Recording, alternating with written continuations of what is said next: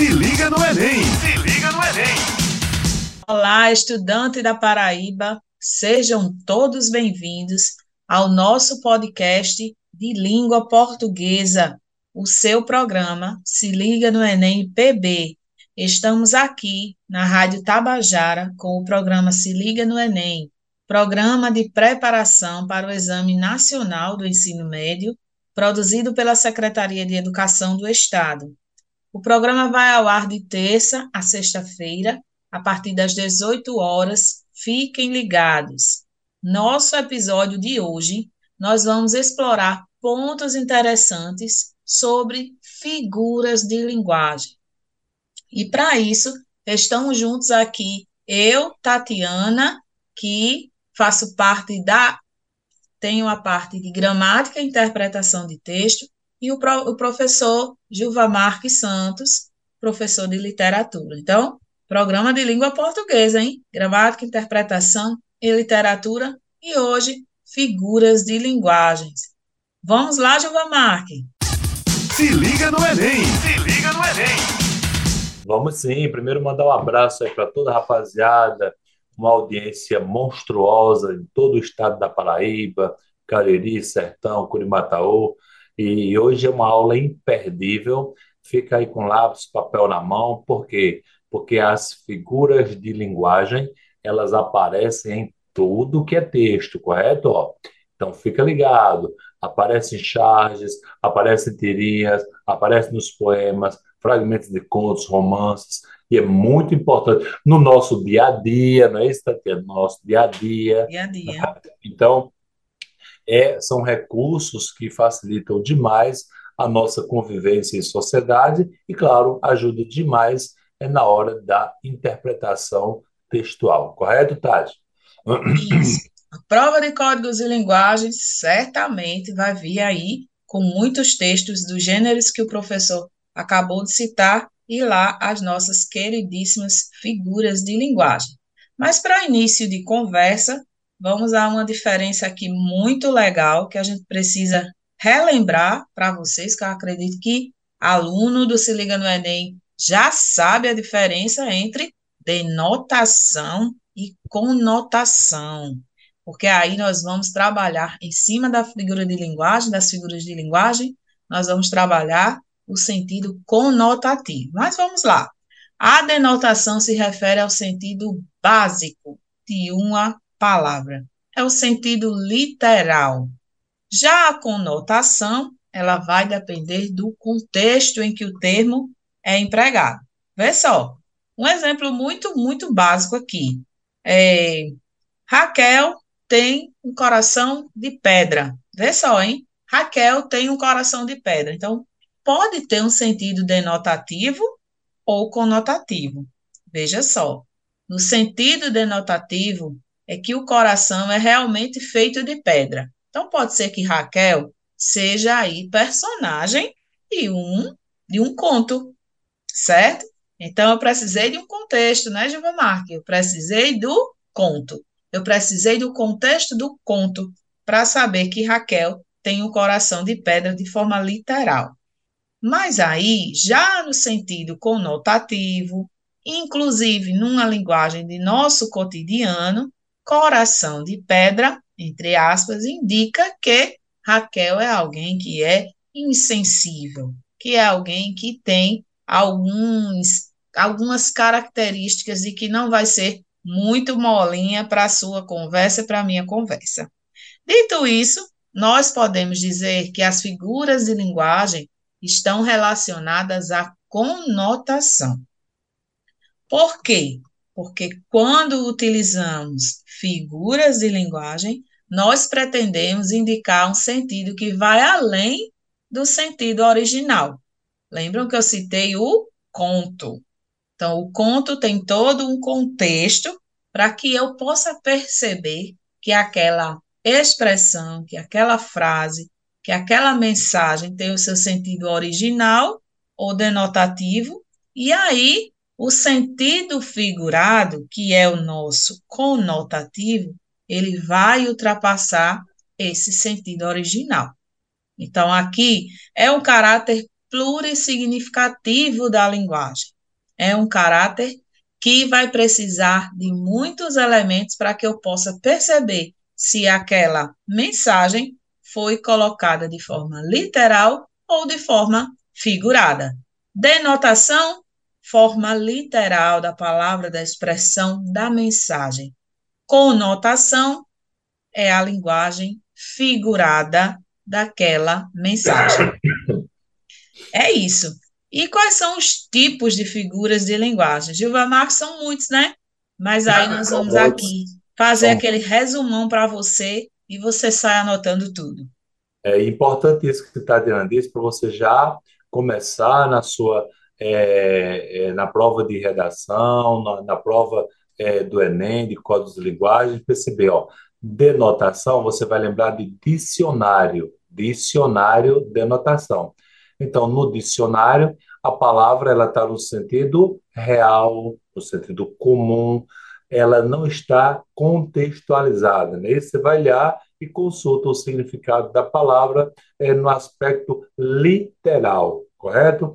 Quando o sentido é conotativo, como bem disse Tatiana, o sentido conota, dá margem a interpretações, depende de um contexto, há a plurissignificação da linguagem. É como se nós usássemos aí a linguagem de maneira artística, de maneira poética, de maneira criativa, né? Então, é, é ficar atento a essa criatividade na hora da linguagem. Então, são vários tipos de linguagem, tá bom? E nós começamos a principal figura de linguagem que o aluno tem que detectar, a mãe das mães, é a metáfora. A metáfora é a principal figura de linguagem. Né? Quando alguém diz, ó, ler é voar sem sair do chão, nitidamente você já percebe que a, a palavra ela foi pregada no sentido figurado. Ler é voar, como assim ler é voar? Eu estou com um livro e estou voando. Claro que você vai entender que não é voar no sentido de um pássaro, mas é viajar pela leitura, viajar pelo sentido do texto, né? Então a metáfora ela é criada, ela é a base das figuras, porque é a partir da metáfora que gera uma comparação, né? É voar, ler é como voar sem sair do chão, é igual a voar do chão. Então, vamos lembrar que a metáfora é uma espécie de comparação implícita, implícita, né? A minha vida é um palco iluminado a minha vida é como um palco iluminado. Beleza? Cuidado. Para haver metáfora, tem que ter uma relação de sentidos. Por exemplo, quando Alceu Valença diz na música: A solidão é fera, a solidão devora, é amiga das horas, prima irmã do tempo, e faz nossos relógios caminharem lentos, causando descompasso no meu coração. Ó, vão depois escutar o seu Valença, não restringam-se à minha voz. Tá? Ele é ótimo estudante. A solidão é fera. A solidão é fera. Tem que haver uma relação de sentidos para classificar a solidão como fera. A solidão, o que é que existe comum entre a solidão e a fera? devoram, né? Então a fera devora, a solidão devora, tem uma relação de sentidos. A solidão é fera. Tem que haver essa relação de sentidos, senão é, passa a ser uma mentira, correto? Você não pode ficar criando umas metáforas como uma mentira. Por exemplo, é, a, a minha cadeira é, é, é o mar, a minha cadeira é o mar, como assim? Aí é uma metáfora ou uma mentira, né? Tem que ter um contexto, uma situação de comunicação correto? Vamos a mais figuras, Tatiana, ou vamos aprofundar. E a literatura, ela é cheia, ó. Às vezes, só a, a metáfora, galera, ela não está tão direta, né? Precisa a gente construí-la. Por exemplo, Gregório de Matos é, diz assim, ó, num poema lírico amoroso, ele diz, ó, é, a goza da flor da mocidade, que o tempo trota toda ligeireza e imprime em toda flor sua pisada. Veja, goza da flor da mocidade. O que é que ele está dizendo metaforicamente? A mocidade é uma flor. A mocidade é uma flor. Então, como a beleza da flor ela é efêmera durante o dia, é, manhã ela está florida, só que à noite ela murcha. A, a mocidade é uma flor. A beleza da mocidade é passageira como a beleza de uma flor. Né? Então, curta, aproveite, porque ela é efêmera. Né?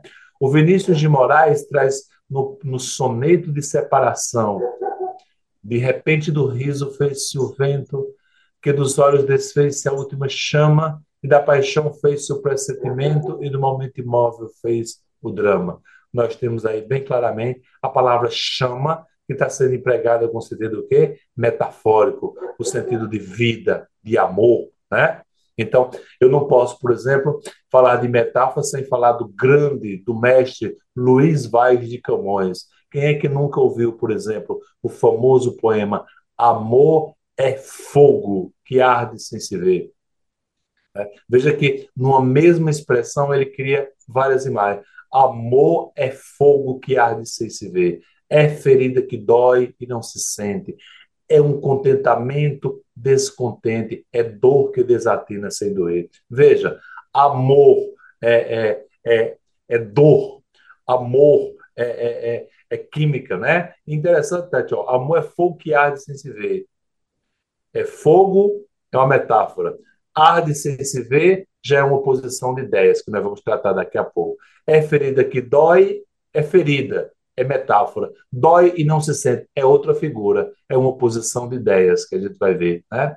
É um contentamento e descontento, é outra figura de ideia. E olha que interessante, muita gente pensa que o amor é uma coisa espiritual, ah, eu vou amar alguém espiritual, idealizado. Não, o Camões diz que o amor é o carnal, é amor é ferida que dói e não se sente, amor é fogo que arde sem se ver, fogo é fogo, né? Então tá aí a expressão corporal.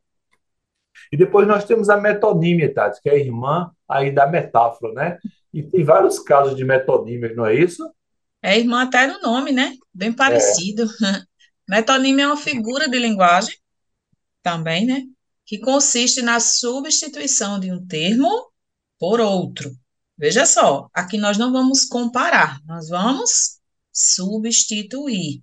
Metáfora, compara. Metonímia, substitui. Então, você vai substituir, você vai não, o autor substitui um termo por outro com o qual ele possui uma relação de proximidade ou associação. Essa relação pode ser de causa e efeito, parte e todo, container e conteúdo, autor e obra, entre outras, entre outros tipos de relação. A metonímia é usada para quê?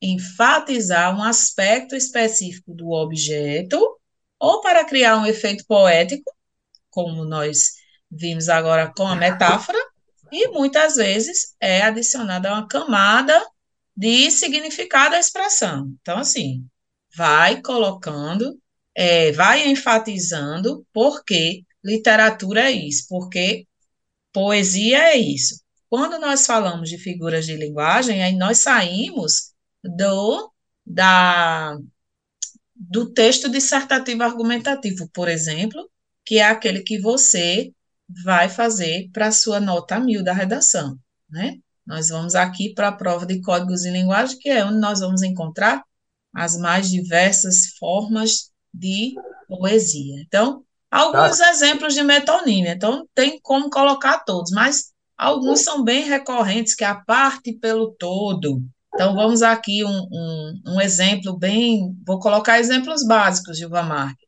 A frota ganhou a corrida. Frota. Frota se refere aos veículos da frota. Então, assim, não se disse é, que os veículos da frota, da frota ganharam a corrida. Foi colocada aí uma substituição para enfatizar esse ganho aí dessa corrida, certo? Então, houve essa substituição. Coloquei aqui, Gil, para a gente ver que é diferente da metáfora por, por, esse, por essa, esse ajuste bem básico. E aí, o autor pela obra. Então, quando você diz assim, li todos os, sei lá, Shakespeares. Li todos os Shakespeare, Shakespeares. Shakespeare é uma pessoa. É, e aí, quando eu digo que li eu li as obras escritas por ele. Então, houve a substituição do autor pela obra. O novo Picasso é impressionante. Então, Picasso se refere às pinturas que foram feitas por Picasso. E nós temos também, deixa eu ver aqui outro exemplo, é, do efeito pela causa. A metonímia pode estar presente aí. Esta casa e tudo que, que está nela é fruto do meu suor. Fruto do meu suor quer dizer que o trabalho é quem produz o suor. Então, o efeito foi substituído pela causa, né? E na poesia, onde é que a gente pode encontrar? Deixa eu colocar aqui a metonímia na poesia, Gilva Marque. Na poesia, Tati, eu vou, é, ela é um recurso muito utilizado, muito mesmo, tá? Por exemplo, Gregório de Matos, no Barroco, numa poesia religiosa, ele coloca, por exemplo, as partes de Cristo referente, é, referindo-se ao todo. Ele chega a dizer uma poesia religiosa assim, ó, né? É, é, é, a voz divino, a voz divinos voa braços sagrados nesta cruz sacrossanta descoberta, que para receber-me estáis abertos e por não castigar-me estáis cravados. A voz pregar dos pés por não deixar-me, a voz sangue vertido para ungir-me e a voz cabeça baixa para chamar-me. Ou seja, os olhos, a cabeça de Cristo representam uma parte, na verdade é para representar o Cristo todo. Está lá em Gregório de Matos. Né? É, Carlos Drummond de Andrade, lá em Poema de Sete Faces, Poema de Sete Faces, tem um trecho em que ele diz assim, ó, ó um bonde passa cheio de pernas, pernas brancas, pretas, amarelas. Para que tanta perna, meu Deus? Pergunta meu coração, né? As pernas simbolizando o quê? As pessoas, né? Pernas simbolizando pessoas. Então, é um recurso bastante utilizado, né? E serve também para a sua redação, para você substituir expressões, né? É, é, é você enriquecer o seu texto. Não confundir, galera, não é um erro, tá? Eu já vi gente corrigindo outras pessoas, Tatiana, em relação a, algumas metonímias, por exemplo. É, por favor, traga-me um copo d'água. Ah, não é copo d'água, não é copo com água. Não, é um recurso linguístico. Pode pedir um copo d'água, pode pedir um prato de arroz. É um recurso linguístico, beleza, galera? O, como nós falamos no último encontro, chega a ser um preconceito linguístico. Quando alguém corrige você, ah, é um copo com água, você diz, não, na verdade, trata-se de um recurso linguístico chamado de metonímia, em que eu estou utilizando o continente pelo conteúdo. Né? Mata a pessoa para deixar de ser preconceituosa. Não é isso? Eu quero dizer que eu posso é, eu posso me expressar sem peso na consciência que o sol me afetou. Andei tanto pelas ruas que o sol me afetou. Hum. E aí, posso sim, né? Quando diz pode, assim, pode. A, camisa, a camisa dele pesava. E aí é, é uma, uma, uma, frase que fica um pouco ampla, que é a questão do, do quando nós colocamos o futebol, né, a camisa dele pesava. No caso, não seria a camisa, seriam todas as características de um time que esteja é, ganhando ou perdendo, mas aí enfatizando aí a, a, sua fala, então não é erro, é um é um é, agregar, né? É, é agregar isso, a linguagem. É por isso que o nosso aluno ele já está esperto, ele sabe que essas frases elas têm um contexto, né? Por isso que as figuras de linguagem elas sempre é, vêm de um contexto para que o aluno entenda bem, né? Ó, acredite, comer um pote de sorvete de morango, comer um pote de sorvete, claro, todo mundo vai entender que na verdade a pessoa não comeu o pote, ela se alimentou do próprio sorvete. Aí quem foi implicar já é intolerância e não merece crédito, né? Mas eu tenho uma dica, hein? Na redação evita. redação nota mil evita. E a é. catacrese? Catacrese. Figura de linguagem que representa um tipo de metáfora. Quando Gilvamar falou que a metáfora seria aí a mais colocada, não é à toa, né? Então, é a figura de linguagem que representa um tipo de metáfora de uso comum. Por quê? O que é que acontece? Com o passar do tempo, ela foi desgastada e se firmou. Isso porque utilizamos tanto determinada palavra que nós não notamos mais o sentido figurado expresso nela. Por exemplo, o célebre é, exemplo o pé da cadeira está quebrado. Então, já se usou tanto que a cadeira tem pé, que aí nós não notamos mais o sentido figurado que é expresso nela. Então, embarcou no voo das 13 horas. Então, embarcou seria de barco, mas aí já usamos tanto com o avião que o sentido figurado já não tem mais sentido. E essa expressão, ela passa hoje a ser conhecida como uma catacrese. Então, Muito nós bem. temos aqui um sentido denotativo e conotativo ao mesmo tempo da, da mensagem, da palavra. Ou seja, o pé da cadeira. Nós sabemos que a cadeira não possui um pé, que no sentido denotativo seria, eu até anotei aqui, porque eu nem lembro, deixa eu ver. Extremidade do membro inferior encontrada nos animais terrestres, certo? Então, assim, então, assim, não é mais as costas da cadeira, então passou a ser um, uma denotação, mesmo que, que tenha um sentido conotativo, se a gente for procurar aí uma confusão com isso, né? Por ser uma expressão muito utilizada e, portanto, já desgastada, estereotipada, viciada e pouco original, essa palavra vai ser considerada uma catacrese, certo? E é aí. É, só, Tatiana, com, é importante que Tati falou que as figuras de linguagem, né, é, algumas delas não podem ser utilizadas, como, por exemplo, evita catacrese, né, pé da mesa, pé da barriga, né? Mas, uhum. por exemplo, eu queria agora, Tati, mandar um abraço muito grande para, para a Rainha do Brejo, paraibano. Você sabe quem é a Rainha do Brejo, Tati? Sabe quem é a Rainha do Brejo? Guarabira, né? Sabe a Rainha do Brejo? Guarabira. Sabe a, a, a Rainha da Borborema? Gil, me perdoe, estudante, me perdoe. Eu acho que ele fez a metáfora muito bem feita, porque eu estava aqui procurando a rainha, uma cantora, uma, ah. uma educadora, uma diretora de escola, Sabe mas não a cidade. Olha, olha para quem eu vou mandar um abraço agora. Eu vou mandar um abraço para a rainha da Borborema, Campina Grande. Vou mandar um abraço para a rainha do Brejo, que é Guarabira. Vou mandar um abraço para Hollywood Sertaneja, que é Cabaceira. Vou mandar um abraço para a cidade que ensinou a Paraíba a ler Cajazeiras. Quando você faz isso, substitui o nome de uma cidade, de um local, por uma característica do local, nós temos o nome de uma figura que é chamada de perífrase. E a perífrase, ela, essa sim pode ser usada na redação, não é verdade? É?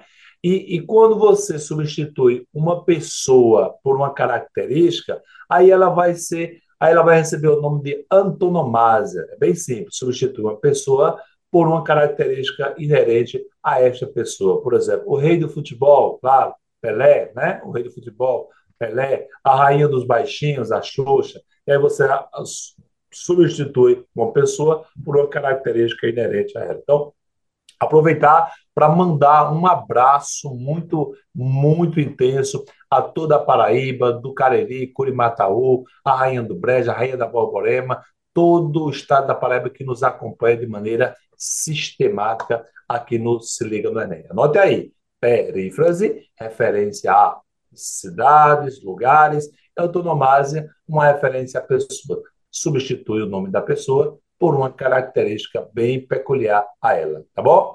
E a sinestesia, Tatiana? Sinestesia. Eu ia para é, eu ia para os exageros, mas vamos lá. Sinestesia, mas, quem é Tati, essa?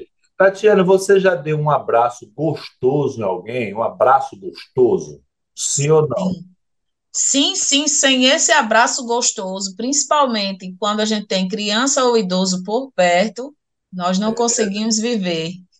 Você que está em é casa. um abraço é gostoso? É, Peraí, tá. Gil, para tudo. Abraço gostoso, estudante. Anota essa relação aí, que é o que a gente vai falar agora. Sinestesia. É isso? Continua, Gil. É a combinação de diferentes sensações sensoriais. Olha só. Abraço, tato, gostoso, paladar, só que está tudo num contexto só. E aí, que está tudo num contexto só, nós criamos uma imagem mais vívida, né? É impactante na mente do leitor, na mente do ouvinte, E, E e é aí, a figura de linguagem sinestesia. Fazendo uma pausa aí para o nosso aluno que tal, a sinestesia ela foi muito usada pelos poetas simbolistas, né? Sinestesia é uma figura de linguagem que trabalha, como o Tato bem falou, com os sentidos, visão, audição, tato, olfato, paladar, não é? E ela tem exatamente essa ideia das contradições dos sentidos, correto? Então, como, como bem foi colocado, o abraço você sabe através do tato. O abraço no sentido real poderia ser o abraço apertado, mas não gostoso, porque o gosto é com outro sentido, né? Então eles utilizam demais a ideia de sentir a vida, de sentir. Ora, você que está nos ouvindo aí, por que que você que está nos ouvindo aí, você acha bom namorar? Acha, não acha? Por que que namorar é bom? Namorar é bom porque desperta os sentidos, sim ou não? Ah, tá lembrando, né? Hum, Ó, quando você vai namorar, ó, é, vê, vê, né? Uma pessoa, né, se não tiver nenhum problema visual, vê, aí vai o quê? Vai, vai vai falar baixinho, vai escutar, não é? Aí vai o que? O olfato, o tato, e aí vai, tá vendo? Então, você tem uma junção é, é, de sentidos ao mesmo tempo, correto? Ó, por isso que ela é muito usada na, na música, na poesia, para despertar o quê? Os sentidos. Beleza, galera? E Muito quando obriga, e quando há, quando há discussão, a briga, a arenga, entre aspas, aí aquela mocinha lá que arengou com o rapaz lá, sente, ela fica esperando o sabor amargo da derrota. Sabor É, amargo da derrota. Nesse caso, gente, nós temos a combinação do sentido do paladar, sabor amargo, com o sentido emocional, da, do sentido da derrota, do perder. E aí se cria uma imagem que associa a sensação física com uma experiência emocional desagradável. Então, eu tenho aí a, esses dois, esses dois, o paladar e o emocional, sabor amargo da derrota. E aí, quando a gente também diz a voz macia, sua voz que era macia, aí antes de, antes de passar pela derrota, voz macia, audição e tato. Mas, Gilva Marque, eu queria colocar esse sabor amargo da derrota para lembrar isso também, que nós não colocamos apenas os cinco sentidos, que são a visão, paladar, tato, audição, mas também sentido emocional, viu, gente? E claro. eles, os autores usam muito isso aí, principalmente com o que Gil acabou de, de nos, de nos expor aqui.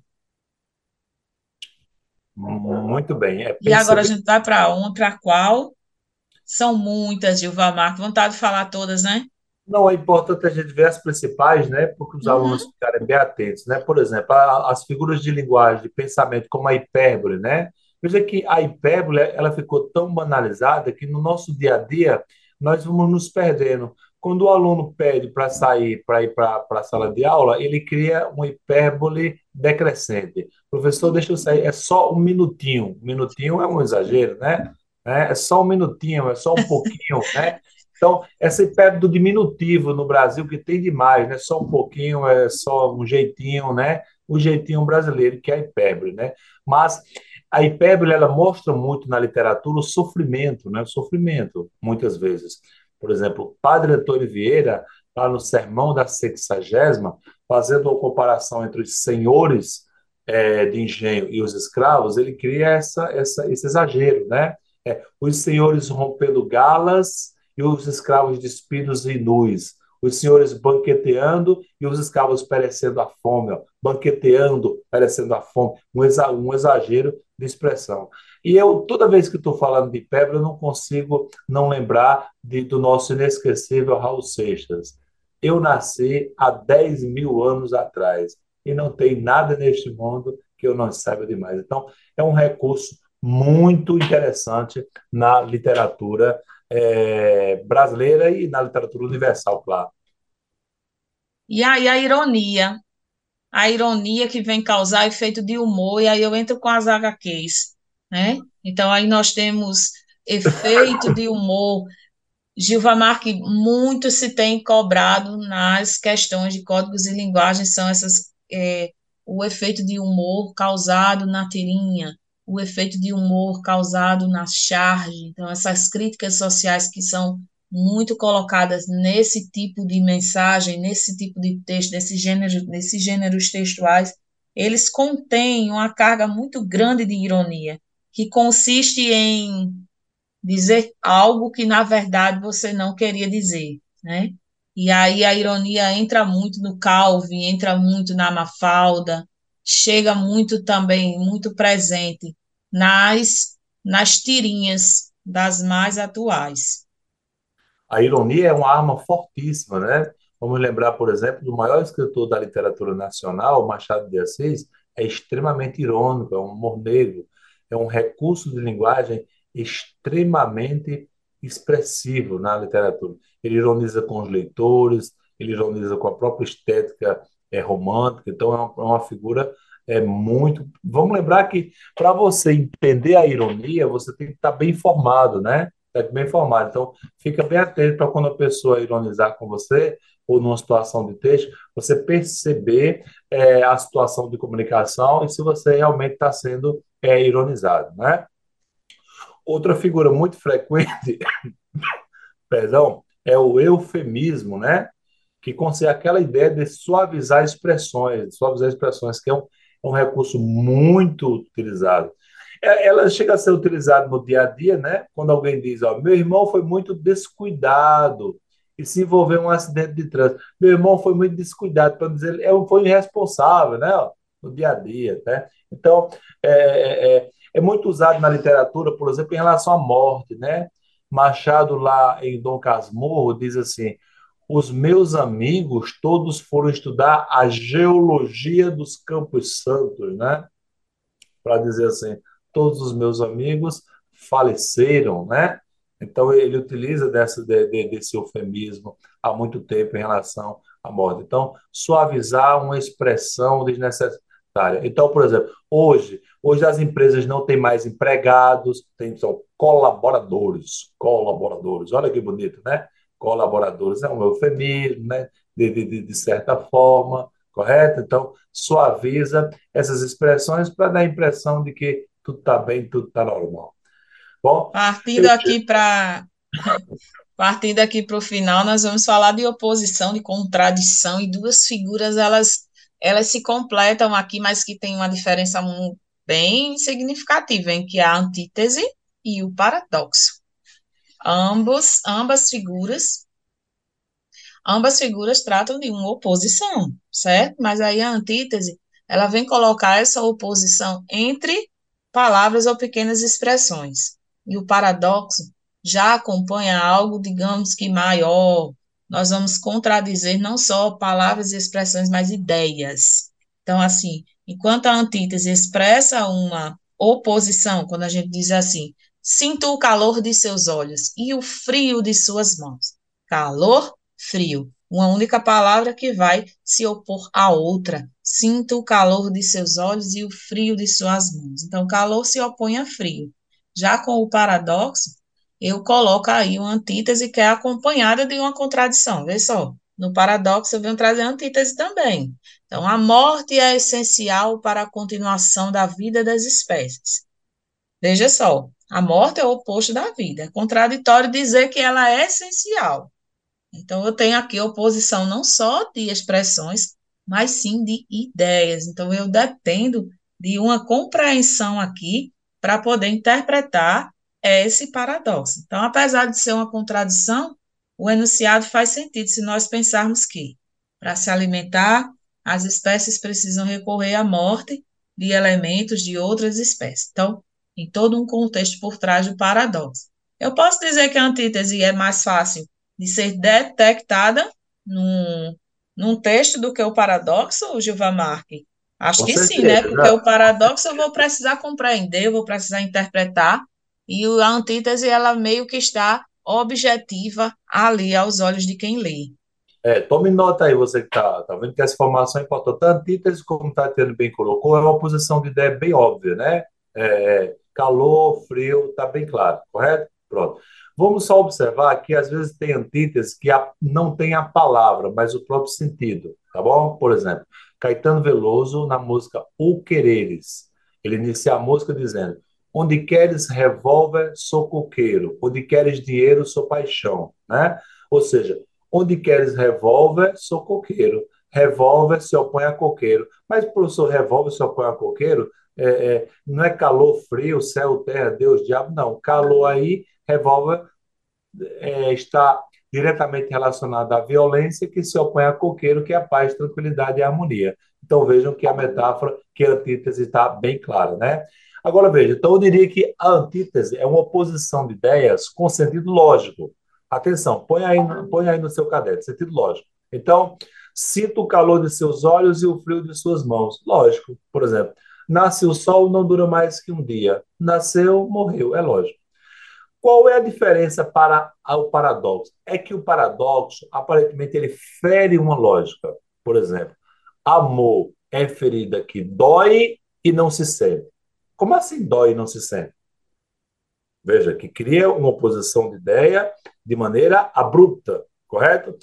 É, a firmeza somente na inconstância. Como é que é a firmeza somente na inconstância? Paradoxo. Roberto Carlos diz assim, ó, pois sem você meu mundo é diferente, minha alegria é triste. Como é que minha alegria é triste? Então aí você tem uma oposição que fere a lógica, correto? E tem uma outra nomenclatura que, que vai assim restringir. Nós sabemos que o ser humano ele adora nomenclaturar, dividir, classificar, né?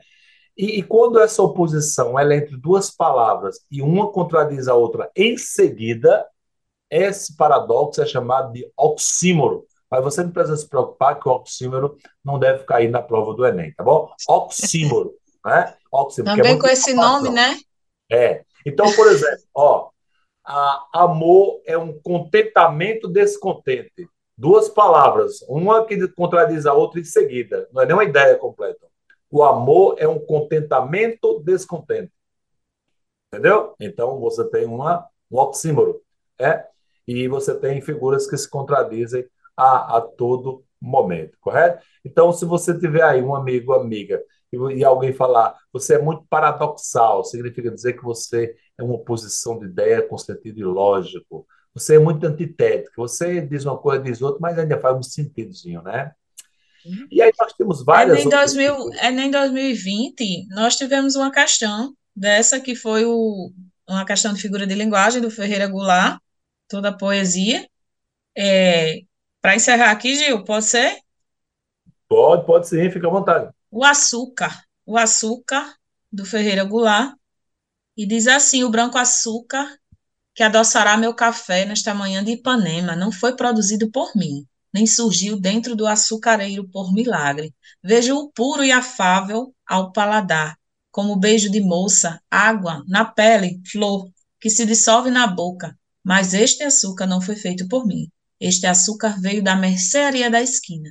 E tampouco fez o Oliveira, dono da mercearia, este açúcar veio de uma usina de açúcar em Pernambuco ou no estado do Rio e tampouco fez o fez o dono da usina. Então, assim, continuando aí, é uma antítese que é expressa na oposição entre o branco açúcar, a vida amarga, ou seja, entre o doce e o amargor, que politicamente, quando se você você para aí para analisar o texto que a gente aqui foi na, na correria, politicamente na oposição entre a vida agradável do eu lírico, né, e a vida difícil dos trabalhadores da usina. Então, inclusive, o, o enunciado da questão já, já chegava dizendo a antítese que configura uma imagem da divisão social do trabalho na sociedade brasileira.